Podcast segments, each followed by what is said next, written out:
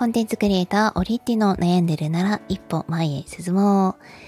う。このチャンネルは音声コンテンツクリエイター、私、オリッティが日々の生活の中で気づいたことをゆるく配信していっております。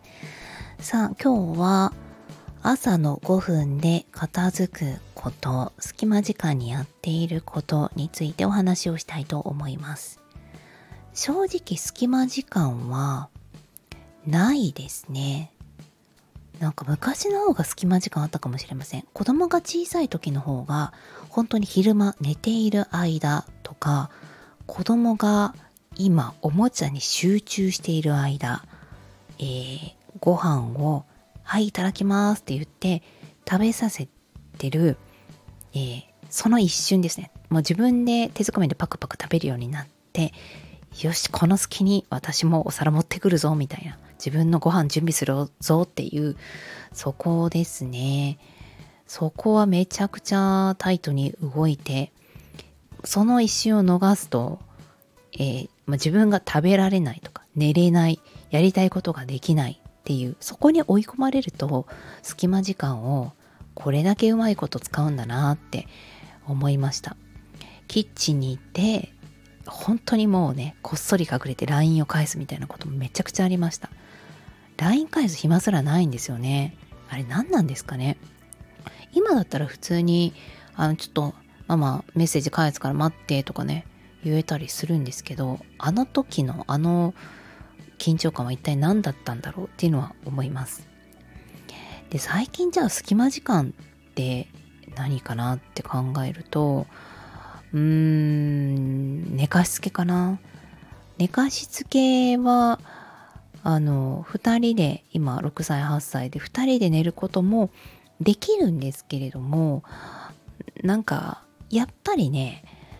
ちょっと朝起きてきた時に夜の触れ合いがなかった分、朝にちょっとわがままになったり、朝にそのわがままが出なくても、その日の次の夜とか、えーまあ、最近は幼稚園でなんか、出るとかね。まあ、あの上の子はそんなに外で何か鬱憤を出すみたいなタイプではないので学校で何かっていうのはないのかな。うん、でもちょっと愛情がやっぱり足りてないとなんか何かしらで影響が出るんですよ。やっぱり。まだちっちゃいので。そんな感じをすごくしてて。なので寝かしつけがしっかりできる時はあの、まあ、ほぼできるのでやっております。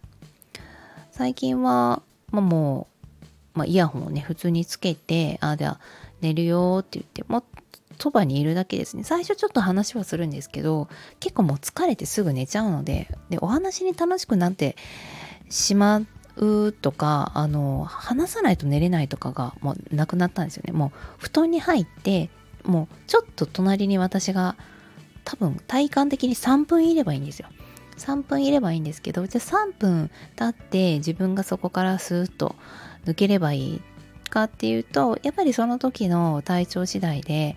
あのなんか夜泣きとかちょっとこうああああみたいななんかこう怖い夢見てんのかなみたいな疲れてる時ほどすぐパッて起きたったりしません？なんかそういうのが出る時があるんですよね。でそれが15分ぐらい様子見てるとその夜泣きっぽいのがわーってねいきなり出たりするので、まあ、15分以上いるとあのその第1波をね収めたら、その後出ることはないので、まあ、だいたい20分ぐらいは間に挟まれて、えー寝かしつけをするようにしています。でそこで寝てしまうと私夜に打ち合わせや、まあ、ライバーは仕事を入れてることが多いのでで寝かしつけの時に寝ないために自分がねイヤホンをして、まあ、 Voicy を聞いてることがほとんどですね。うん。だから自分の中ではすごくその時間が幸せだし隙間時間というか別に隙間ではないんだけれども自分も幸せだし子供たちも幸せだしウィンウィンの時間かなと思っています。あの電車の移動がたまにある時電車でこの仕事をするとかねこれを調べるっていうのを決めてることもあるんですが電車の w i f i ってめちゃくちゃ弱いじゃないですか。私、私の携帯なんか弱いんですよね。うまく取れなくて。で、まあそういう公共の Wi-Fi を使うとあんまり良くないっていうことも聞いたことがあって、まあね、もう大丈夫かなとも思うんですけど、なので結局、なんか、あの、外でなんか調べるとかっていうこともなく、まあ電車は電車で、ぼーっと他の人を見たり、なんか電車の広告を見て世の中を知るというような電車を楽しむ時間にもしています。と考えると隙間時間って意外となくなっちゃったなそれはそれでちょっと寂しさを感じる今日この頃でございました。それではまた。